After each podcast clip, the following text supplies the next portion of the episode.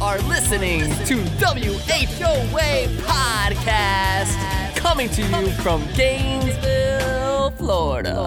Hello, everybody, and welcome to another episode of the WHOA GNV Podcast, the podcast bringing you businesses and individuals that make you go, Whoa! Nailed it. I am your host, Colin Austin, and my co-host is the one, the only, the Mr. Magical Mr. D's. the Mr. Man having a big and rich time. Having a big rich. that was a good hype song, man. It got us like going. How you doing, man?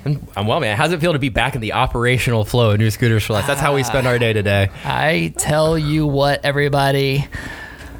Things are a changing. Things are super interesting right they now. are changing.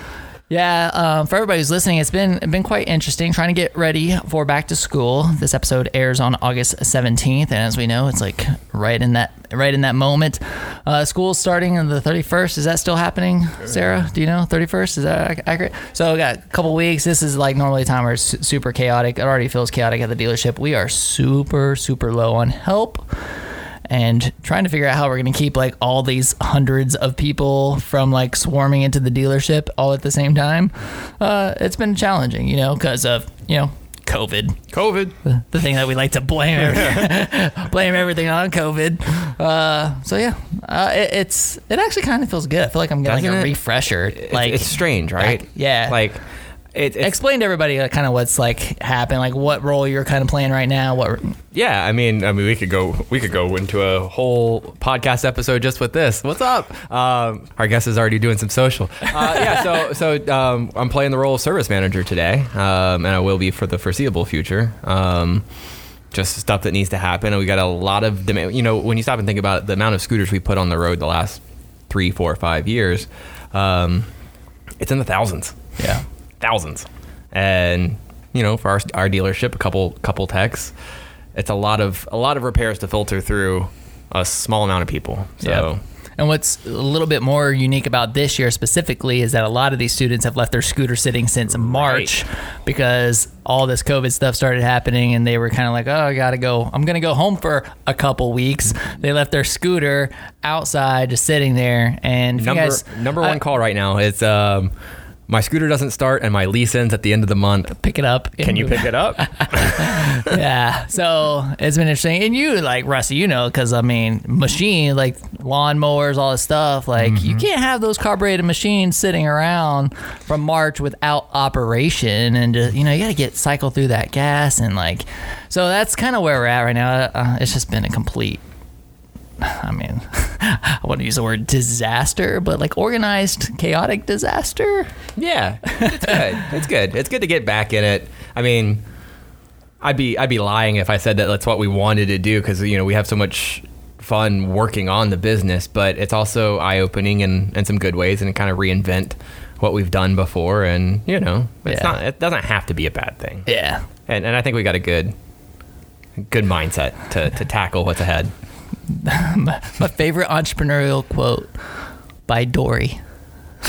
just keep swimming, just keep swimming, just keep swimming. it's like the best entrepreneurial quote Or ever. What's what's the one from Heath, Heath Badgett? Uh, if, if one door opens, what- Uh, always uh, if one door closes, another one opens. Unless you close that door too. so we're, we're just trying to keep like- the doors open.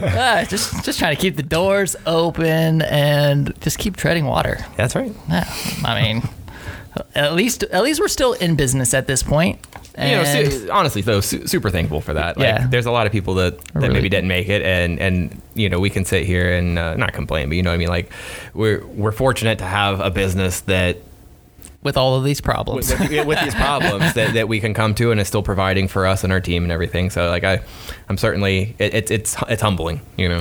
Yeah, so enough about our problems. We're going to talk about let's Rusty's problems today. I've got a lot of those. he's gonna tell us. He's gonna tell us how we can write our own ship. Let's oh. Let's get into the show. Yeah, so we're gonna get right into it. I just want I'm excited, man. You guys, today on the show we have my friend Rusty Thompson, owner of the Masters Lawn Care, a company that specializes in complete landscape management, weekly maintenance, pest control, irrigation, and installation. You guys really do it all. And you guys like and it's like primo work. You might say they're masters. They are masters. That's what we I try and do. it. Yeah, I mean it's awesome, uh, dude. Welcome to our show, man. Thank you. I appreciate you having me, man. Yeah, I'm excited. I'm glad we can finally make this happen. And uh, you guys, yeah, I mean, so the Masters Lawn Care does all of our stuff here at the dealership. So thank you for that, by the way. Oh. It looks fantastic.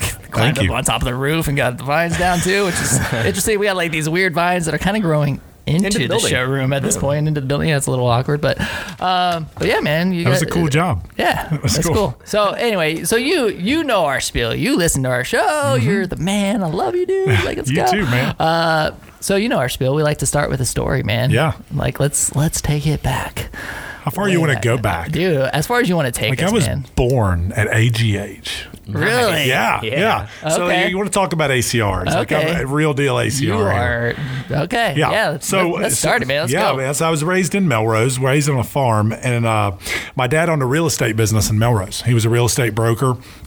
And I just kind of always assumed that that's what I was going to go in. That was the family business. It was called Red Thompson Realty. I assumed it was going to be called Rusty Thompson Realty and just keep on rolling. And, uh, you know, life changed. At like 98, 1998, I was a junior in high school and my dad passed away unexpectedly.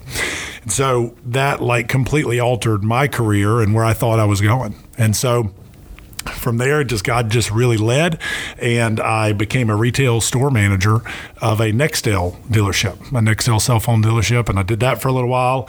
Actually, sold Aaron Bosshardt some cell phones back in the day. Okay. so it's just crazy connection there. Um, and uh, became the store manager of Lids in Oaks Mall. May have sold you a hat or two. I don't know. You know, maybe even the perfect bill. I don't know. Dude, I had the I had the lids card. Yeah. Did you? Like, Yeah. was there like it was like a whole card or like some membership Twenty percent off, Yeah. five dollar I don't know. card. I was a member. Yep. Yeah. Passport Club is what that was oh, the called. Passport Club. Yep. That's right. So I, I was I was in retail store management, and at thir- at uh, I was 22, and the district manager in training at 32 years old was told he was too young to be promoted to district manager. And when they told him that, I'm here like thinking at 22, you know, 10 years behind him. So I'm 10 years away from being told that I'm too young for a promotion. Dang. So right then, I kind of decided, like, listen, you know, I'd always wanted to own my own business. That was kind of the plan, but you know, life changed, and here it was again, and, and life's going to change. I, I do not want this for my future. I was kind of already frustrated with being in the, just being inside all the time. I made to be outdoors is what I enjoy, it's what I love, and so uh, right then I decided I wanted to open a landscape business. I'd done landscaping a little bit for my dad and, and real estate properties. He'd have a new listing or rental property. Okay, so what year? Like what year was this? Like right. This around? is 2004. okay. Yeah. So uh, I'd done landscaping for him, loved working outside, but that was that was back in high school when I'd done that. I'd worked one summer for a company here in town, and uh, I just decided that, that that retail wasn't where I was going to go because I wasn't going to wait ten years to be told I was too young for a promotion. So immediately started. Uh, I, I, I actually bought a yellow page ad. If y'all remember the talking phone book, wasn't Bell South. That was the high dollar phone book. We're talking back in the yellow page. You want to talk marketing? We're talking like the, the the cheap right marketing, the cheap yellow phone, the yellow Page. Believe it or not, there's people who still market in the yellow pages. you would be surprised, but they still spend that money. So I paid three hundred dollars a month for an ad in the Yellow Pages, and my first call was from a client that lives at 66 and uh, no, I'm sorry, 55th and 23rd, which is the red light before you get to Buchholz. If you're kind of familiar Okay. with that Yeah, area, yeah, right? This guy had remodeled his whole house. So I, I this is my first job, right? First job. This guy remodeled his whole house, painted his whole house, put a new roof on it, put a new fence, new driveway, stained concrete driveway, semicircle driveway, and then made this house on the corner, which was kind of a crap hole, into a really, really nice house. And all I did was lay sod, put mulch down, put a couple plants in, and start cutting it. And you want to talk about marketing? I have no marketing sense at all. The guy comes outside and says, Hey, man, you know, this is a pretty busy red light. You give me 10% off my monthly bill. I'll let you put a sign out front. Hey, that'll work. I'll make a sign and get it put out front. Put it out front. I got calls, so many calls. I still to this day will have people be like, Hey, Masters Lawn Care, didn't you do that job at like that road 55th and 23rd right there over there by Buchholz? We got so much work. We ended up getting Buchholz High School. That was the school. That was the the the client that put me over the edge to go full time Okay. into landscaping. We still have them as a client today, Buchholz High School. Dang. Yeah. So so just kind of that's that's that's the story, man. That's how I got in it full time, and how how I got in landscaping and working outside and loving Okay, so uh, it, the Masters Lawn Care is that like a franchise? It is not. It's not. This is yours. it's mine. This. Okay. Well, it's the Masters. Masters. um. Okay. Dang, dude. Like, I'll, then I gotta give you mad, mad props because like I almost, you know, when you see it, like when I see it uh, out on the road, I see your trucks and stuff. It feels like a franchise. You know what I mean? Like you see like just this unified look and branding and clean. Like you've done a really excellent job, man. It's pretty awesome. I appreciate that. I would love to take ownership of that. That is not for me. I've got a awesome team that really, really helps with the marketing and the branding and and doing quality work. And I just kind of get to sit here and do podcast and, and talk about it. Yeah, that's what we do too. Would, would you still would you still be advertising in the phone book if it wasn't for them? Possibly. I'm pretty old school. they laugh all the time. They say I should be in my 60s, but Okay, so that was you started in 2004. Mm-hmm. I mean, you're on the same. I mean, we're 16 years old. We started in 2004 too. I mean, a lot has changed in our community since 2004. yeah. I mean, what's been the what's just been like the biggest? We'll call it the whoa factor. Sure. was it like over 16 years when you look back at your at everything that's happened in your career and the, with your business? Like, what's been like the thing? It's just been like whoa. Hmm.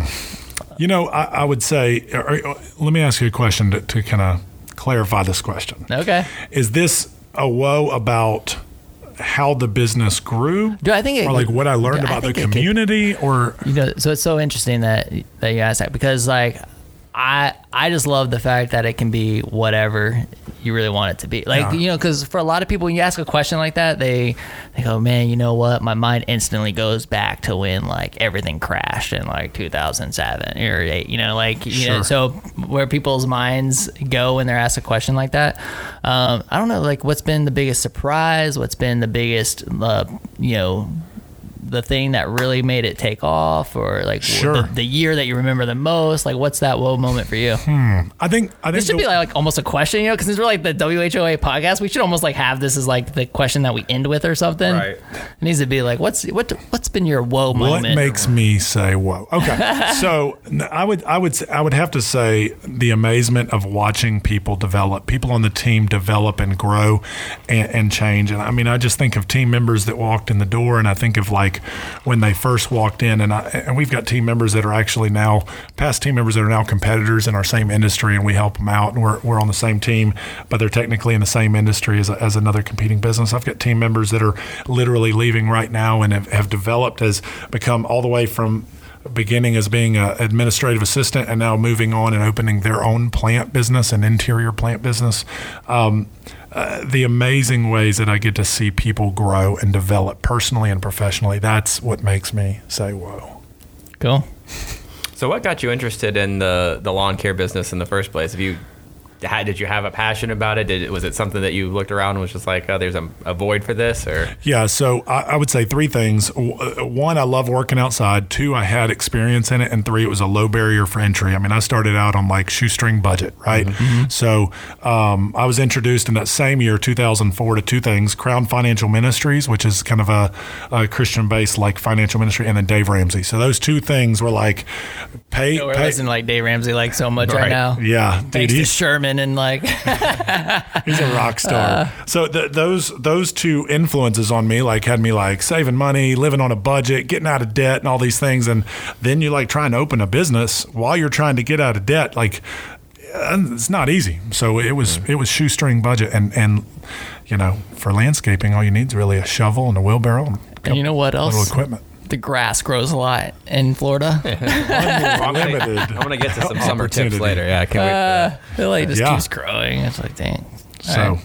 Yeah, and there was also a big need in the in the industry. Like I feel like if you spoke with anybody from the months of probably April to October, uh, the the one thing that everybody could complain about is either it's too hot to work in my yard or my lawn guy sucks. And and you hear about that a lot. And that's not a cut down on the industry. It's just kind of the reality of it.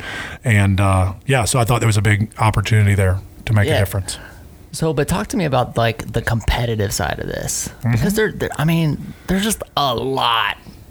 You know, like when I look at, uh, like, I mean, let's just spit it real, right? Like, well, there's three scooter dealerships. I mean, there's been a lot more. We've had as many as Right. seven or eight, and they've like gone out. But we got like, you know, two really main competitors, right? And mm-hmm. but when you like look at like lawn care companies, I mean, there's a lot, There is. right? So like, what are the things that you guys are doing that really kind of differentiate yourself from the rest of the group, and and then even how did you even determine what those things were? Like, you know what I mean? Sure, sure. So, so it's you know I lived in a condo at that time, and, and this is relevant because at the at the condo I was the president of the condo association and I hired a company, and I'm not gonna name the name the company. They're still in business, and actually friendly with a guy, but we we had to terminate our contract with him because the the the value that we had versus the price that we paid just didn't match. It Doesn't mean that the price was too high. It just meant the value wasn't there in the service, and so uh, I I was looking at other companies and I'm meeting with these companies and I'm getting quotes and there's quotes all over the map.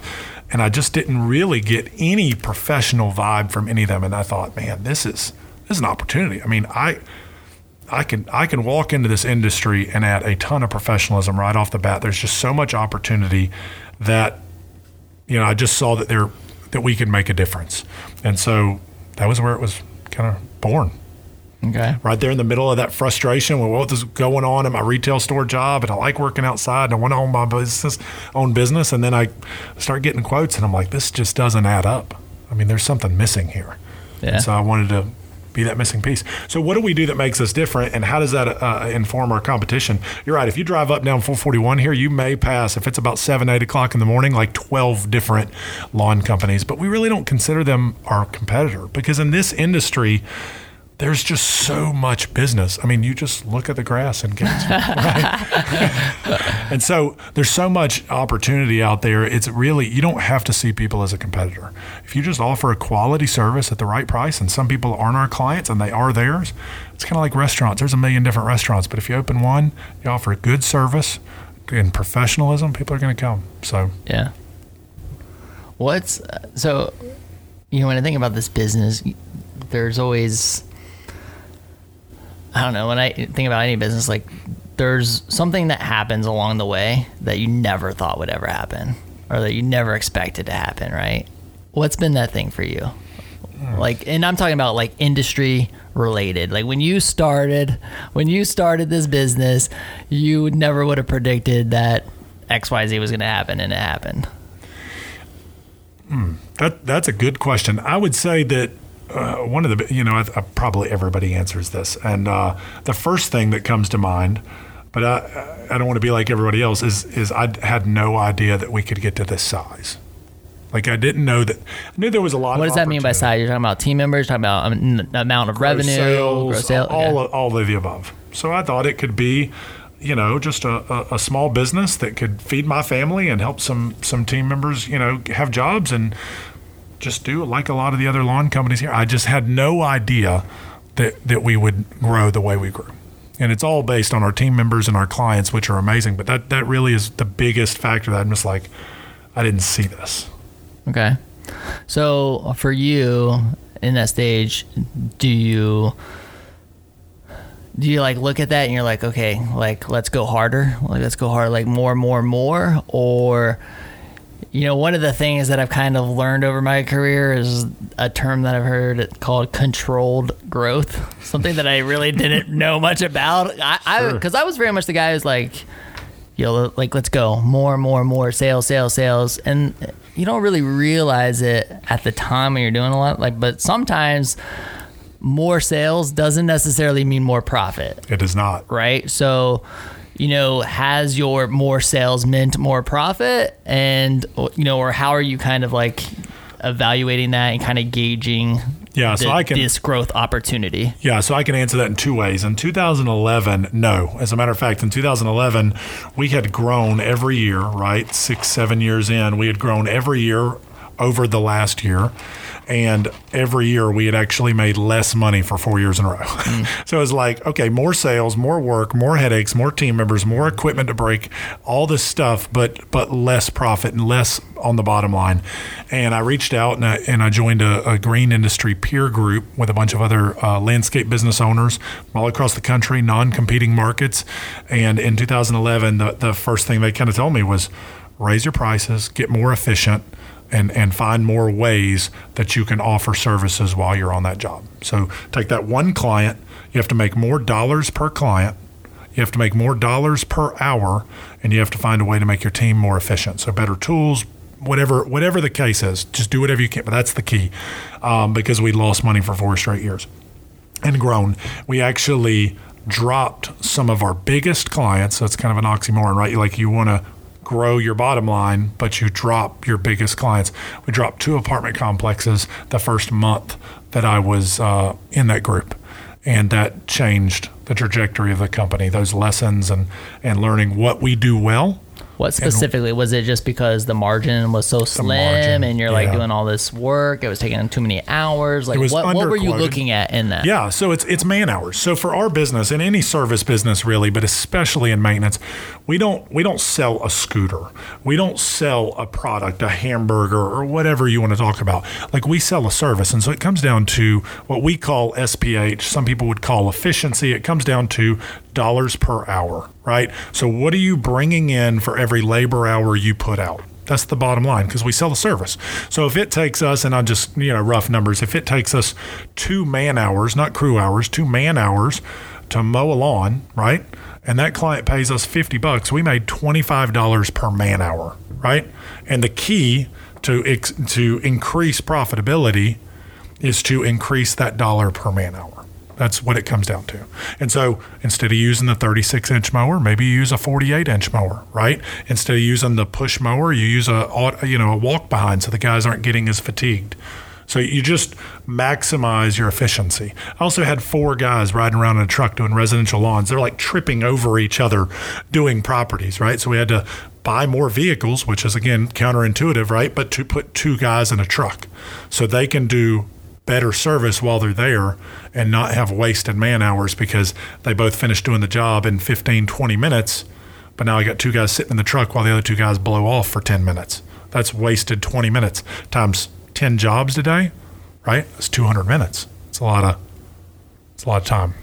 Are they? Does the team get paid like per job then? No. No. So you're paying them per hour. I wish we could do that, uh, but we we kind of played around with that, and we lost a lot of our quality in the you know, and you you you have to balance that right, like quality and efficiency. Like you want efficient, but you can have like hundred percent efficiency. You can have a really high SPH if you don't show up and do the job. like somebody pays us hundred bucks to to mow their lawn or to spray their lawn or to plant the shrub, and we just don't show up have a really high efficiency rating, but then you're going to get fired. So the next week you're not going to have a job to go do, right? And the balance on the other side is you can get paid $100 to do that lawn, right? And you can go there and spend all day doing it, and you get, you know, SPH is $10 per hour, but you paid the guy 16, so you lost money. You got to find a way to balance in the middle there, and that's that's the key: balance efficiency and quality. Okay. So the I guess like my mind's going like I'm like trying to picture like guys driving around town and like how I'm holding them accountable to like Mm-hmm. getting the stuff done in an efficient manner. Like Yeah. cuz you're not like your guys, you know, when they come out to my house and they're cutting the grass like you're not there like breathing down their neck You're right. right? So like, how are you ensuring that one that they're doing an excellent job, which they do, Sure. which is you know like So what's our fantastic. quality yeah, control? It's like? like what's the quality control? Like what's the and then how are you like basing the the time spent? You know, so if it's a two hour job, like what? I mean, are you just looking at yard side? Like, how are you determining? Okay, this is a two-hour job, and Sure. and then those guys end up taking two and a half hours. you Sure. know, like, what's what's the discussion like? Is there a discussion? Is it like, oh, it's just gonna happen? Like, you know, It depends on the season, but uh, but we have historical averages on all this, and all of our trucks have GPS on them, so we know how long, for example, they were here at your property, and we know how guys how many guys were in the truck, so we can figure all that out pretty quickly uh, using some of the tools that we have. The other piece that I would say to that is uh, the quality control piece is extremely important, and it all comes down to the account manager, and we have a department manager who's in charge of the efficiency and quality control and hiring and firing of the guys, and then we also have have, and again, every department is different, but talking more specifically about the maintenance department, which most people are familiar with, then we also have account managers that go and check those properties and, and based on the size of them, how many times per year. So, you know, a big commercial complex or like an apartment complex, they're going to get a quality control inspection once a month, right? And a residential property can get a quality control inspection once every three months, once a quarter. I get it every week with my Right. with me. exactly. I was Exactly. gonna say I don't want you to give away your secrets or anything, but how often are you uh, checking that GPS for accountability? Is it something that you have built in, or is it, something that you only do whenever you suspect? No, no. So that that so two two answers there. We check the GPS in detail for one crew per week, just making sure things are being done right. Right. Like for example, they're they're they're clocked out for a 30 minute lunch. We want to make sure that's not an hour and 30 minute lunch, you know, little things like that. But then but then so there there's one crew they're looking at that GPS report per week, but we look at the SPH every week. And that's a real, real easy figure because it's just clock okay, in. real quick for Yeah. our listening audience, just in case they missed it, what is SBH? sales per hour. Oh, so, oh, SPH. So Yep, you're saying sales per hour. Sales per hour. So that comes down to again that hundred dollar, you know, project or job or whatever, and it took two hours to do. So that's your sales is hundred You dollars. see how I kind of like blame that on the audience, like just in case you guys, Mm-hmm. Yeah. just in case the audience missed that, I'm like SPH. Looking at you. looking at you guys. Not that I missed it, but just in case you guys missed it. Well, this is this is stuff that I speak every day. So Right, it's, yeah. it's yeah. That's just my way of Right. blaming it on the audience in case they missed it. Not that I missed it, but you guys. Okay, moving on. Sales, Yeah. Mm-hmm. sales per hour. That's what we're looking at. That's Yep. our metric. Exactly. This is the accountability measure. You're able to like So look at the averages. efficiency accountability, and then there's the quality accountability, which is that quality control inspection, and that's graded on a one to ten. And if you're anything below a six, you're going back. So, so and then let's say they did your yard on Thursday, and we do the quality control inspection on Friday. We're like, this property does not look up to our standards. It's below that rating. They're they're going back on Friday, and got some pissed off guys Like on, on their Friday. own, on their own time kind of deal, or no, no, no, they're paid. No, they're Oh. paid, but they they don't want to work late on a Friday. Okay. You know. Okay. So the reason you know we're here, we're here, we're really diving into like a lot of service stuff, right? Sure. Because I mean, we can relate. You know, Yeah. like I, I hope we're not boring our audience out there talking about the service-based business. Talking I think, shop. yeah, talking shop. You know, but like we're very similar. Like Yeah. we have techs and they work on scooters and they get, you know, we've been kind of moving from uh, an hour, like where we pay like an hourly rate. That's why I was kind of asking you, like, do you pay per job? Because we are kind of testing that right now. Like I've had other dealerships and they say like that's the only way to do it. It's like okay, this job, this is an hour and a half job. It pays an hour and a half. If they do it in an hour, they still get paid an hour and a half. However, if they do it in two hours, like you're still paying them an hour and a half. You know, so like I kind of I've I'm starting to see the benefits in that for us Sure. um, it's been a re- it's almost like you're holding them accountable through the system right like i don't have to be breathing down their neck to make sure that they're not spending an extra half hour when we quoted you know if it that they're not spending two hours on a one and a half hour job that we're being paid for right Sure. so I don't know. It's just it's super interesting to kind of hear. I mean, I know it's completely different industries, and but I I, think s- that's what's so great and like you know rewarding for a lot of the people who do listen. It's like, man, you can kind of like pull bits and pieces into your own business. And I think Um, I think they're they're a little bit different, even though they're both service. So like your product or your service is here, and if that scooter starts and it didn't start when it came in, and it starts when it leaves, the guy did his job, right? The guy or gal, they they they did the job right. Ours is is not at our shop. Ours is all throughout Gainesville and Newberry and Alachua. I mean, so there's a little more of the needing to make sure that the the quality's there and not one to push so hard on that efficiency. Because if you just push too far on efficiency, you just have a lot of problems. And there is that piece. And you mentioned, you know, the the quality control at your property is yourself because you're looking at it when they're done, like, man, they did a good job, or they can't believe they missed that. I've been looking at that for a week. What happened, right? Our clients will call us, especially during COVID. Like everybody's home and they notice, but they call us and they let us know. And, and and the way we respond to that is, you know, we don't get frustrated with those complaints. We just want to make it right, and we can't fix it if we don't know it ain't right. So did COVID give you guys a spike? Yeah. It did, right? Yeah. Well, I'm, I'm telling you right now. So I called Rusty to like come and do like a complete like a complete like overhaul of my house because for You're sitting if there you guys staring at the weeds. anybody any of our listeners who were like listening to or watching i would say rather watching if you're watching the coronavirus sessions right uh, and we're doing these we were doing these coronavirus sessions via zoom here i am i'm like i'm doing them on my back porch.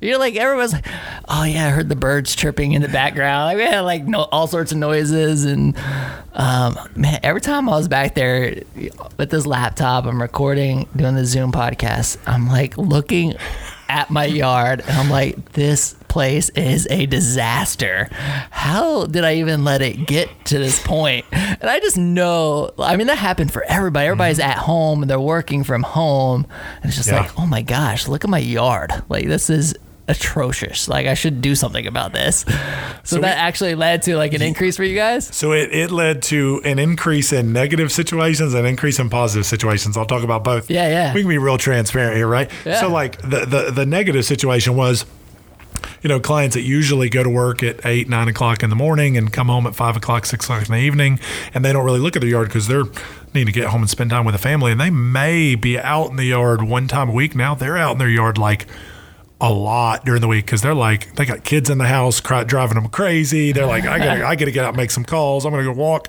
and they're looking right, and so they're just seeing things that they haven't seen before, asking questions they haven't asked. So that naturally brought on a lot more questions, a lot more calls, not not necessarily a ton of complaints, but just a lot more scrutiny, right, uh, of the stuff.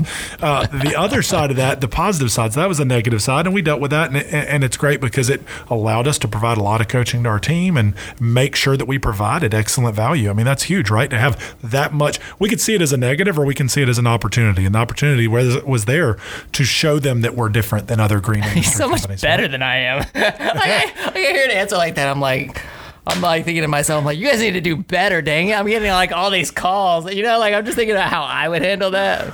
I need I, I need to take a lot more notes here. I'm just saying. Uh, And then the positive side of that was is people like you, right? Like they're they're like, I want to do something with my yard. Like I can't go on this vacation, I can't go on this trip that I'd hoped to go on. I, I'm spending more time at home, and and and, and the, kind of a negative side of that is I don't want people in my house. So I'm not going to remodel my kitchen. I don't want Right. people in my house. Where can I invest in uh, at my home, but not in my home? Your yard, right? So we did a bunch of paver installs, a bunch of patios, fire pits, cleaned up backyards, things that people had just noticed that they hadn't let go, but they hadn't spent enough time to notice. And so that the the coronavirus kind of gave them some time at home to notice and, and gave us the opportunity to fix it, which is cool.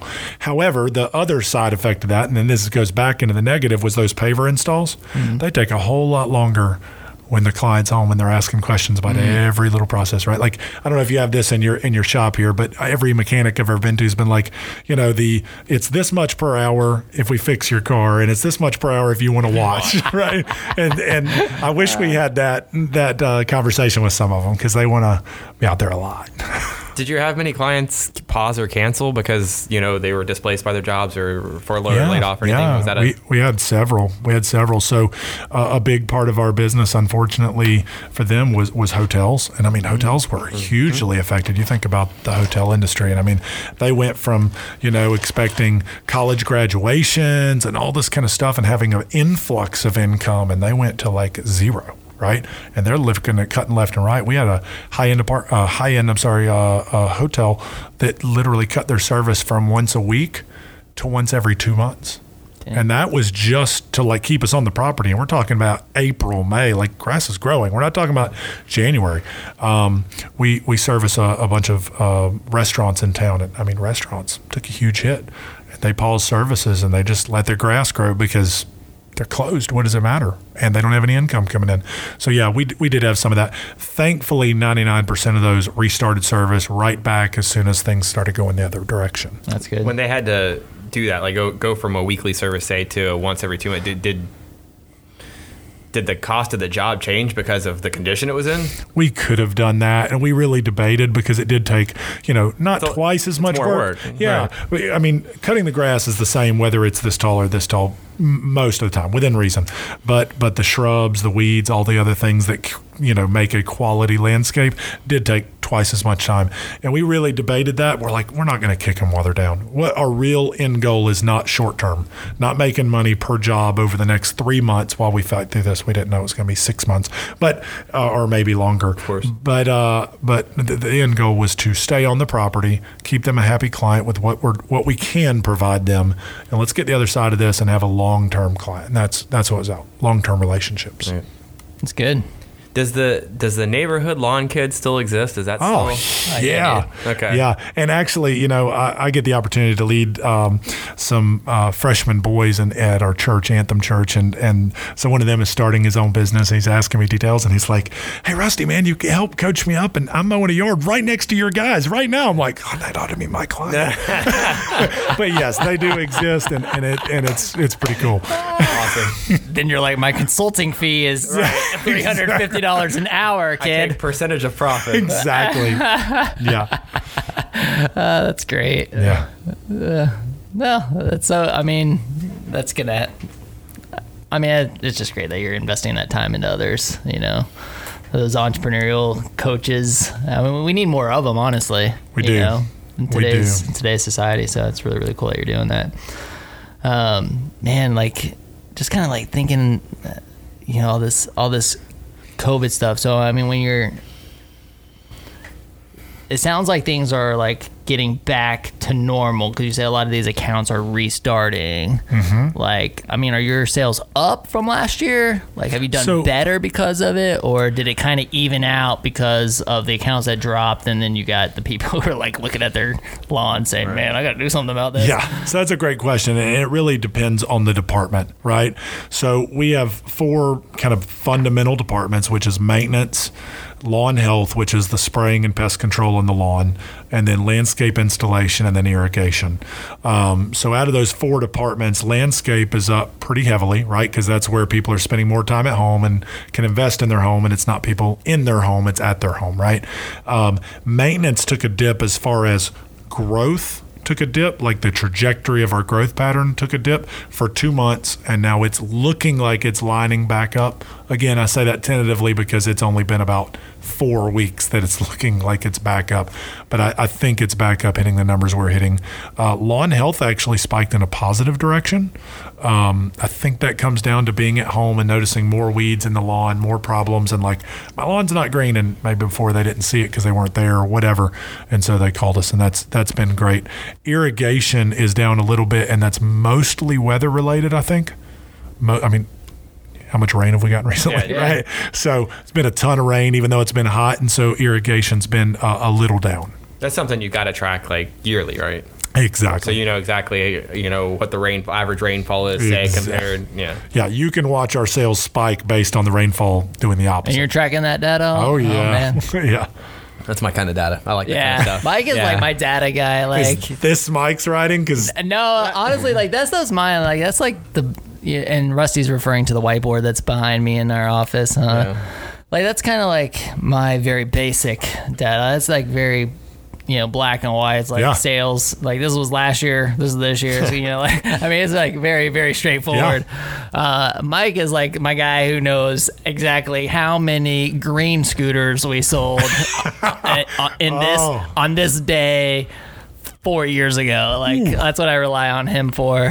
You know, am I so right? do y'all use the disc? Are y'all? Are you? This is honestly, it's as crude as it gets. It's like literally me staring at an Excel sheet, and because I because I want to know, and and it's not formal. It's just it's his stuff. Like, he's put it yeah. together. I stare at it and and want to know because because he'll uh, you know working for Colin, it's like you know. I, he could he could pop into my text messages or Slack messages or come by the office and say something at any given moment, and it's much better for me to, be, able to answer the question than to need to take a lot of time and dive into it. So I just try to keep it at the ready. That's awesome. That's awesome. No, when I said disc, I meant like personality disc assessment. assessment. Y'all Right, right, right. So you got to be a high C. You know, or I don't high think S. I've ever done it. It's not the You first need time to it's come it. up. Like I'm gonna have to do it. What do you think air I am? But Oh, dude, you're all I. No question. I? Yeah, influencing, man. That's that's all you. Okay. Yeah. So like, you know, Craig Craig Wilburn when we did the episode one, Yep. he was like, he's like, you're all DI.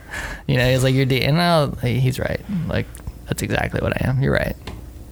D D. You got a higher D than I? Um, oh, yeah, Wow. yeah. I just don't see that side of you, I guess. yeah. So, yeah. No, That's awesome, man. or maybe it's not. Like, I, dang, I don't know. I'll have to double check. Wait. I'll double check while he's asking a question. Like I can Yeah. probably pull it up because I, I probably got to Also, go back and listen to episode 111 where you get to know Colin really well with Lauren Douglas's interview. Oh, yeah. That's coming. Lauren's great. Yeah. So how is how is your? Uh, I'll go back to the team thing. So I- I've got I've got two main bullet points I want to hit, and and one is I can't wait to hear some summer lawn tips. So I'll let you go ahead and start thinking about that. But how has your how has your leadership changed over the years when you started, and and where things are at now? Like how have you changed as a person? How do you invest into yourself as a leader? Like what does that look like? Okay, so I'm I'm a personality growth junkie, so that that's me. But investing in my team is a little bit different, and and and the investment in a team is more along, like I, I see it as one of my jobs to not just help them develop professionally, which you know that's something I have to do is they have to grow professionally, but to help them grow personally. And so, some leadership things we do with our team to keep them growing as we do every year different financial courses because the biggest problem we see with blue collar guys, the biggest problem we see is financials. It comes down to not understanding the the basics of money management, and mm-hmm. nobody's ever taught them. It's not their fault, and I'm not going to get in a political debate here, but mm-hmm. man, like we, how do we teach them in high school all these so much stuff, but we don't teach them the basics of, of a budget and the, and the dangers of a credit card. Like, how do we do that?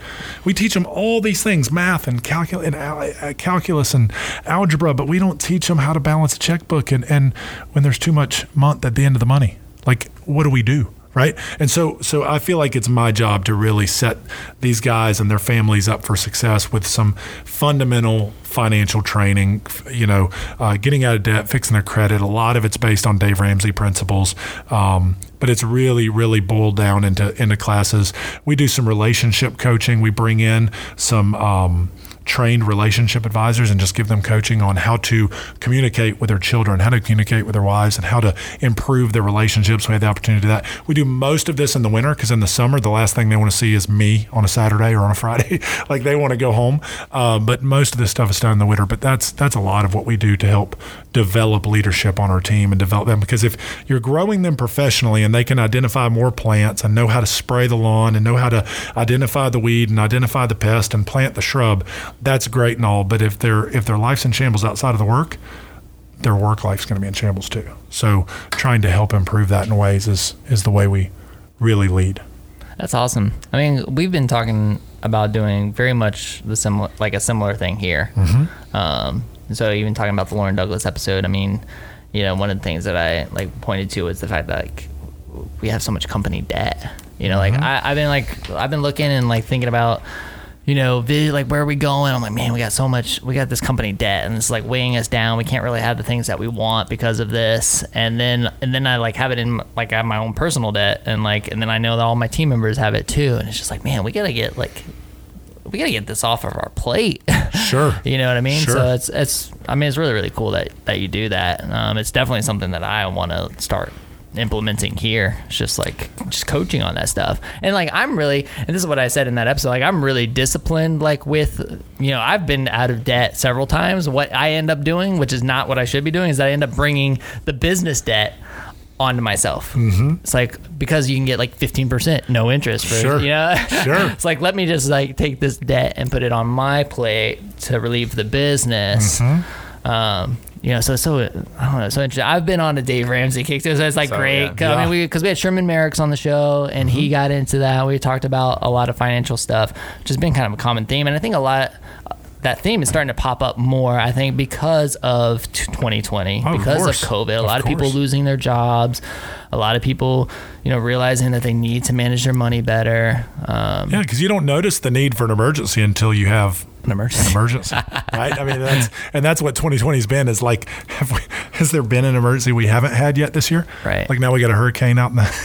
jeez. it's like, say too, come though, on. Sometimes that pause uh, and everybody's had kind of had a different story with how COVID has impacted them, but that pause, that that ability to kind of have some introspection and analyze yourself where maybe maybe it's the go go go that you end up burying yourself in a deeper hole and not mm-hmm. even realizing it but having the opportunity to sit back and kind of spend more time with the family and kind of get a bird's eye view of your situation, I think can actually be a very helpful thing. And I think people are experiencing that too. Why it's coming up is because as they're they're doing long hard looks inside. Oh yeah, oh yeah. I mean, you take a weekend when you usually have all these things planned. I don't know if y'all live like that, but I mean, it's like I look at my calendar. I'm like, oh, you want to do something? I'm, I'm busy for the next 16 weekends, but I, 17th weekend looks free. I got like between two and 4 p.m. on Saturday afternoon. Like, uh, so so all that stopped, and now you got the weekends and you're like spending time with your family at your house, and yeah, And, and the best thing that I've learned, and I've, I'm I'm no um,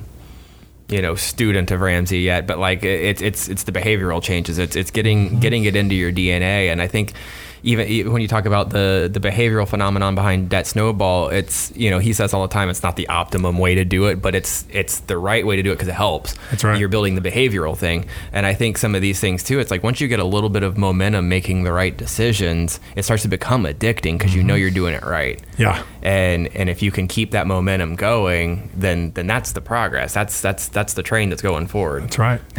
Life's all about momentum, and yeah, if you get if you get you can get in a debate with people that are like, ah, but that, pay the highest interest loan. right, right, right. like, yeah that's always fun to listen I mean, like I've even had those conversations Yeah. with you. I'm Yeah. like, I'm like, yeah, like I like follow his philosophy to a point. Like if I have, you know, one credit card at nine thousand dollars, another one's at ten thousand, but this one has no interest and it's at ten thousand. Dave you know, Ish. like, whatever, like He's yeah, Dave yeah, Ish guy. I, I, I'm, a, I'm probably at least right now I'm probably like Dave ish, like on stuff like because I'm like, dude, I'm like pay off the interest credit card first. we will have a ramsey personality on our podcast before episode 200 yeah. Ooh, yeah What? that would be exciting. throwing it out there i'm You not put- saying it's going to be Get Dave, Chris but it'll be it'll No, be get I'd love Chris to- Hogan's Yeah. great. I'm reading his book We'll right have a now. Ramsey yeah, personality. retire inspired. The other one, the Everyday Millionaire. Everyday Millionaire. Yeah. I'm like halfway through it. It's really good. That's good. i just used one of my audible credits for it i haven't gotten into it yet but I Yeah, just- yeah No, it's it's really good. Uh, yeah, I, I'm, I I'm really. still on baby step two but I you know got what's a funny way. is like so you're talking about the momentum stuff. Like, uh, like I can't sleep at night because I'm like thinking about getting out of debt. Sure. You know, and so I've been like, and, and, and you're talking about being at home. Everybody at home at home with COVID. That's kind of, I'm like looking around my house. Like I could sell that picture. I could sell that picture. I could sell that. Like I'm like, This what? mattress is a little I- too comfortable. I li- yes, I may yes. have seen some of your stuff posted up for sale on Facebook. Oh man, everybody who is connected to me has seen my stuff on Facebook. I'm like, and y'all know every- colin played the trumpet every marketplace. I sold two trumpets last weekend, man. Like they were gone. Like I mean, which was that was actually a little hard to sell those because Yeah. that was like such a piece of my life for so long. Uh, it was a little bit tougher, but I was like, man, like, I can get some money for these, and, and I did. Like so, uh, you know. But I'm like walking around asking my wife, I'm like, what else can I sell? What else can I sell? yeah, exactly. Uh, it's just funny. I'm like, we're gonna be min- minimalist by the time this. Like, have no, we're gonna empty house in a hot tub, like, like Yeah. way back in the day. That's it. We don't have a hot tub right now, but. Hey. uh, you know, like, but we're not gonna have any like furniture or any like thing. I'm gonna just sell it all, sell it all, sell it all. I tell my kids, sell it all. there's no sports so you don't need the tv Right. Yeah. Anyway, let's uh l- let me dive into one thing that I've been uh, pretty interested about with your team specifically. Yeah. Um. You know, like when I like look at this industry as a whole, and I, I'm sure you probably deal with this all the time, right? It's like the quality of your laborers, like the people who are mm-hmm. doing this work, right? You know, there's, I'm, like I know you got great training and stuff involved, and and, Sure. and that kind of thing, but like when you like look at it and you know it's it's no doctor like you know what I mean like it's like it's mm-hmm. it's a hard working you're out sweating like right. it's it's labor work mm-hmm. right but the thing that I've found fascinating with your company in particular is that any time I've had an interaction with one of these guys, it's been superb. Like, you Thank know what. I mean? Like the conversation, like they, uh, and maybe it has a lot to do with some of the uh, education stuff that you're doing, some of the trainings things that you're doing. Like, I, I don't really know, um, but I'm really kind of interested how you get you know what I would consider like a, a base level position. Not to like discredit it by any means. No, like, no. I, like I Yeah. would never want to do it because I just don't want to like sweat outside. uh, but like, you know, how do you get somebody like that so? And this kind of maybe is reflected in the culture. Like, that's where I'm kind of going. Like, wh- like what is it? How do you get somebody like that? I don't know what they get paid. I don't know anything about it, but how do you get them so invested to when, like me, as a homeowner, like ask them a question, it's like a super pleasant experience. Sure. You know that's, what I mean? That's a great question. And it, and it took a while to get there. So we didn't start out there. Um, I'm naturally cheap. That's why I like Dave Ramsey a lot, right? So, so I, I started out paying low wages and hiring anybody that come in the door. Matter of fact, my hiring method it was really, really great. It was like fog up a mirror and hop in a truck, right? That's that was the hiring method. And if you can fog the mirror, then you can probably run a weed eater. Let's roll. Uh, but in 2015, we had a cultural shift, and it was a complete culture shift, and it started from a book. I think it was called The Ideal Team Player. I think it's by Lencioni. I could be messing that up, but I, it's called the Ideal Team Player, and it basically talked about hiring people based on three things. And it talked about hiring people based on are they humble, are they hungry, and are they people smart? And that doesn't mean smart like IQ. Like that doesn't mean anything. People smart, meaning do they know how to relate with people and understand how to get social cues and work in a cultural environment of a team and and you know not think he's better than everybody. But humble, hungry, people smart. If you have those three things, it is not hard how to learn how to spray a lawn, plant a plant, do a landscape design, do maintenance. It's hard work, don't get me wrong, but it's not hard to learn. It's it's it's it's fairly easy entry into that. So the key is not finding people that know how to weed eat the best or know how to edge the best or know how to mow the best. We can train all of that. The key is finding the people that are hung- humble, hungry, and people smart. If they're hungry, they can learn anything. If they're humble, they don't think they know it all, right? So they can learn anything. And when they deal with their team members, if they're people smart, they know how to build a positive culture. And in 2015, we started moving toward hiring based on those three things and then training for skill. So hiring for character, training for skill, and it transformed our organization. There were a lot of other things. I'd love to say it was just one thing. We raised our wages, we increased our benefits, but all of that was kind of down the road as just kind of a natural shift more towards trying to get the right people with the right character in. Um, but but I mean that that was the key. Or like, so you were talking about the disc assessment, and I was right. I'm like heavy, heavy D.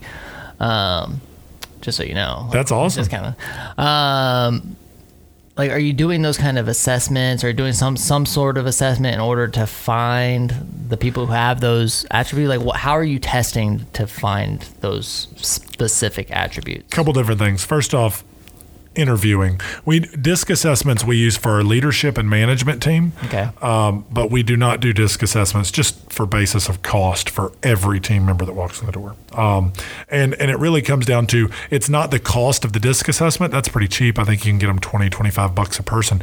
But you also have to train it if it's going to be of any value of all. Like like for me to tell you, okay, well you're a high D and a secondary of an I, and you walk in the door, you take that test. Now I know something about you, but that didn't tell you anything. Uh, you know, you may may think I'm weird or something. Like, what is he talking about? Right? So that that doesn't do much, but or at least we don't utilize that for much for the total hiring thing. The piece that that, that really changed was hiring based on the the humble, hungry, people smart.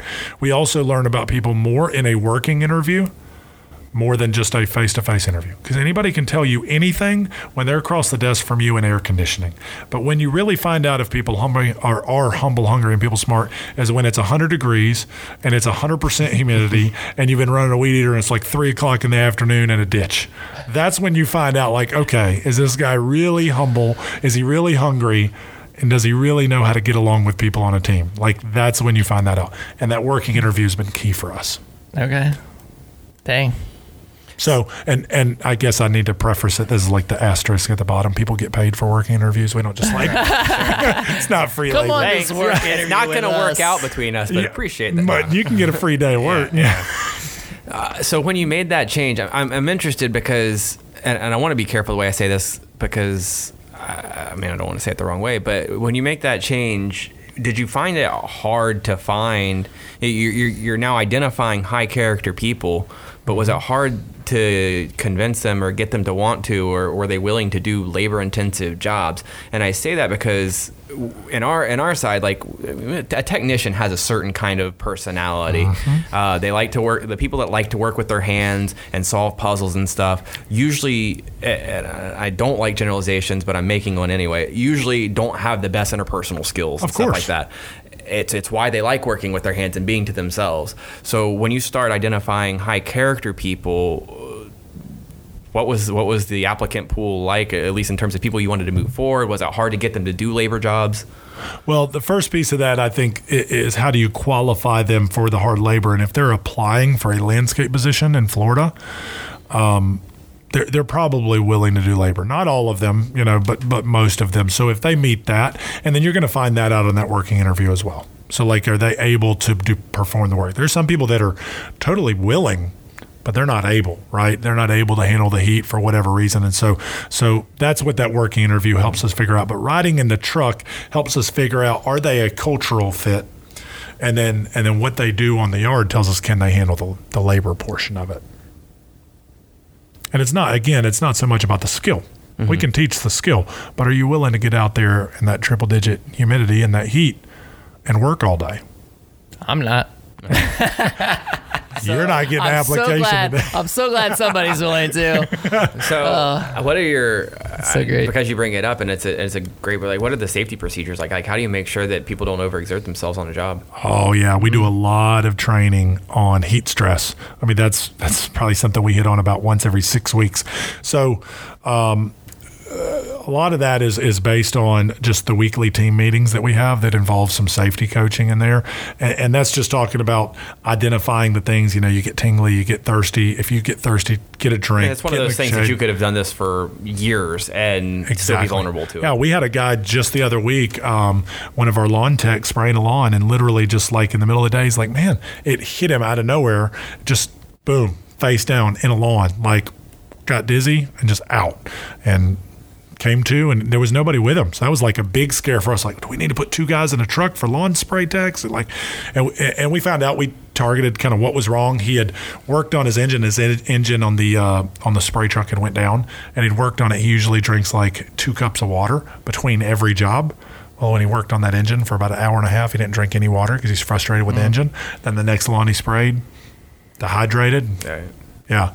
So, but a lot of a lot of that is just training, recognizing when and what are the symptoms in my body. If I start feeling tingly, I start kind of feeling a little bit different, clammy. Like get in the truck, get in the shade, and cool down. All right, so we got to wrap it up in a second. Yeah. But my final question will be, you know, so you know you have, uh, you said the freshman from Anthem Church. Mm-hmm. Okay, so yeah, so you got like these people out, you know, starting a business, and you've been doing this for 16 years now. Mm-hmm. So, what's like your go to advice for that entrepreneur, the person who's just now starting? Maybe it's a lawn care business, maybe it's not, maybe they're just starting business in general. Like, what is your go to advice for the new entrepreneurs right now? Coffee is for closers. That's it. you got to sell. If you don't sell, you don't. You can't. You don't have a job. That's it. Coffee's closers. Okay. So, is that what you're spending the most of your time doing? Like, Drinking you- coffee? Yes. Yeah, I like coffee. drink, like coffee, meetings, networking, trying to build new relationships, trying to close more deals. Like No. where where's your where's your time as a leader being spent now that you've been doing this for 16 years? Yeah, so it's it's spent about fifty percent in sales and about fifty percent with my team just managing. Okay. Yeah. And that and I, and I fight regularly with that. Should I spend more time leading and managing and setting up systems? That's not my strength. I think every business owner has to play to their strengths, right? And then hire for your weaknesses. And and my strengths are in selling and my weaknesses are in systems and the details. Like I'm you're a detail guy, I'm not a detail guy, right? So that's not my strength, but I'm going to play to my strengths and then uh, hire people on our team that can shore up my weaknesses. How long did it take you to identify that? That's a good I'm question. still identifying Okay. that. I was literally wrestling with it today. Like, man, am I re- should I really be doing this much in sales? Like, I feel like as a business owner, I ought to be like going over the P and L more often, or going over this. And I'm not saying that's not important, and I'm not saying I don't do that, but I don't know that I invest enough time in that. And I, you know, I hear these guys in my business networking groups, and uh, you know, I'm in a and, and Lauren's in Vistage, and so like you hear these guys and they're talking about how much they watch their numbers, and if you're not spending hours on your P and L every week, you're not a good business owner. And I'm like, man, wow, I feel kind of guilty. Thanks. right? exactly. But uh, yeah, so I think it, it comes down to your strengths. Yeah, I mean, I just like, yeah. I feel like a terrible business owner so many times. Like, I think we all you, do. you almost have to get just get used to the feeling, you know. Like all you can do, you know, all you can do is realize that you're human too, and you have to like grow from whatever the experience is, right? Yeah. Like I mean, like with th- this week, I mean, even us, you know, Mike being in on on the ground floor of the service, and I'm getting back on the ground flo- floor of the sales, and there's been a lot of hiccups because of 2020. Like, is school going to start? Is school not going to start? Do we mm-hmm. hire? Or do we not hire? Like, I really empathize with all of my fellow business owners out there that are really trying to make the bus- the decisions that are best for their business and navigate this COVID thing. Like, it, I mean, it's just it's been an ongoing headache for me personally. Yeah. Like it just has been. I just I literally I, I feel like I'm changing my mind almost every hour. It's like, all right, do we do we need to hire these? yeah, and, and a lot of it, a lot of it, like I say, hiring. Like a lot of it has to do with hiring. And I was like, man, like I feel, I feel like we need more people. But then I'm also like, man, like school's like right around the corner, and It often feels like there is no right decision. It's just trying to make the least wrong decision. there you yeah, And that's a terrible mindset to Thank have, you. I think. Yeah. But that that's what it feels like. But I think that's what business owners and managers that's what we live life like right like like we can go from that's what char- cl- classifies us or characterizes us as going from like the mountaintop to like the deepest low in like 15 minutes. My wife is like how did you do that? You were like super excited about this new client and like they're the biggest client you've ever had. And then you immediately went to oh my god how are we going to get this right? Like how are we going to do this job? Like i don't even know what we're going to do. She's like how do you do that? I'm like i don't know. It's what i do like pretty much 24 7 Anybody that's ever like woke up ready to start the day and rolled over to a text message by somebody calling out knows exactly how to go from high to low real fast. exactly Yeah. Uh, and then like I could just keep going down this rabbit hole, and then like I feel like a, a bad person because you know like and this is some stuff has happened recently where like I like I look at that text message and I selfishly go into a poor me. Mm-hmm. You know, like that person's like they're calling out, they're sick, or they got something going on, and I go into a pity party for myself. I'm like, man, like now my entire day has been disrupted, and now mm-hmm. I have to like change everything, and now I have to go step in to this role which I wasn't planning on stepping into today. You know what I mean? Like, yeah that, Or- that's where it's tough as a business, you know, as some- a business yeah. leader is like I just. And, I, and then I feel guilty about that later, right? Right, I'm right. like, I'm like, God, I'm such an ass because, like, you know, I should be like, I need to be more empathetic to the situation that happened for this team member, or the fact that they're sick, or whatever the case is, and and here I am feeling sorry for myself because like I got to step in and do their job. Mm-hmm. You know, it's just like, Not to don't keep beating the COVID horse too, but I think COVID. sometimes that's hard because COVID. You're sitting here thinking, you know, like you don't know how much runway you've got to stay in business, and now I've got to pay this person to not work if they're you know full time or have the benefits to do so, mm-hmm. and and when things are close. You know, when you're looking at you know what the payroll numbers are and making sure there's enough money in the bank account, paying people to not work, you know, it, it's it's tough from the from the management, the ownership side of it, and it it's the reality. I mean, you give those benefits out bef- when you're not expecting a, a, a crisis, you know, mm-hmm. and and you're doing it because it's the right thing, and you want to give back to your people, and they've earned it, and all that kind of stuff. But like. When, when things are thin and you're looking at do I have a one week two week runway and now I'm paying people to not work that's that's tough that's really tough yeah so COVID. COVID all right but So if you can't realize, like we all empathize with everybody out there. We're, we we feel you. We know what you're going through. We're right there with you. If you want like a shoulder to cry on, like I mean, I'm I'm I'm right there with you. Like we're here to celebrate we're here to commiserate hit, hit, hit me up. I'll I'll like cry with you. Uh, it's it's been an interesting year for sure. But I will say this: like, if you're tired of looking at your atrocious lawn uh, because you're working on your back porch as much as I have this year, then call Rusty at, at Masters Lawn Care and have them come clean that mess up. Uh, where can they contact you, man? Where they can where can they reach out? What's the best way to get a hold of you guys? Yeah, so social media, the Masters Lawn Care uh, website, themasterslawncare.com, and and uh, phone is three seven eight lawn. Three seven eight lawn. That's right. How'd you make that happen? That was way back in the day, man. Way That's back when they were giving like those the Yellow away. Pages Yeah, the. Yellow Pages days. You're like, can my phone number be L A W N? I mean, you did the same thing. Well, I don't want to like. Yeah, you're not gonna give your cell phone number out. out. there. I'll give you a but, hint. It ends in but if you, if you've never realized, my my cell phone ends in NS4L. Oh, does it? Yeah. Nice. That was the only way he'd switch from his San Antonio area code. I won't Yeah, give you any was- more of it. Hit 665. Anyway, uh, so I'll clean up. Uh, the ideal team player is Lencioni. You nailed that. Yes. Uh, and if you're ready to close, I'm going to ask you Yep. for three summer lawn tips, your, your top three for for all the, the listening public out there. All right. What, what are, let's put it this way. If we're doing our own lawns, Yeah. what what are we messing up? you're doing your All own right. lawn. So the most common things, the most common things are people don't mow high enough. I did that not this weekend. not by meaning accident. they smoke grass, but like did they mow high enough on like the mowing height?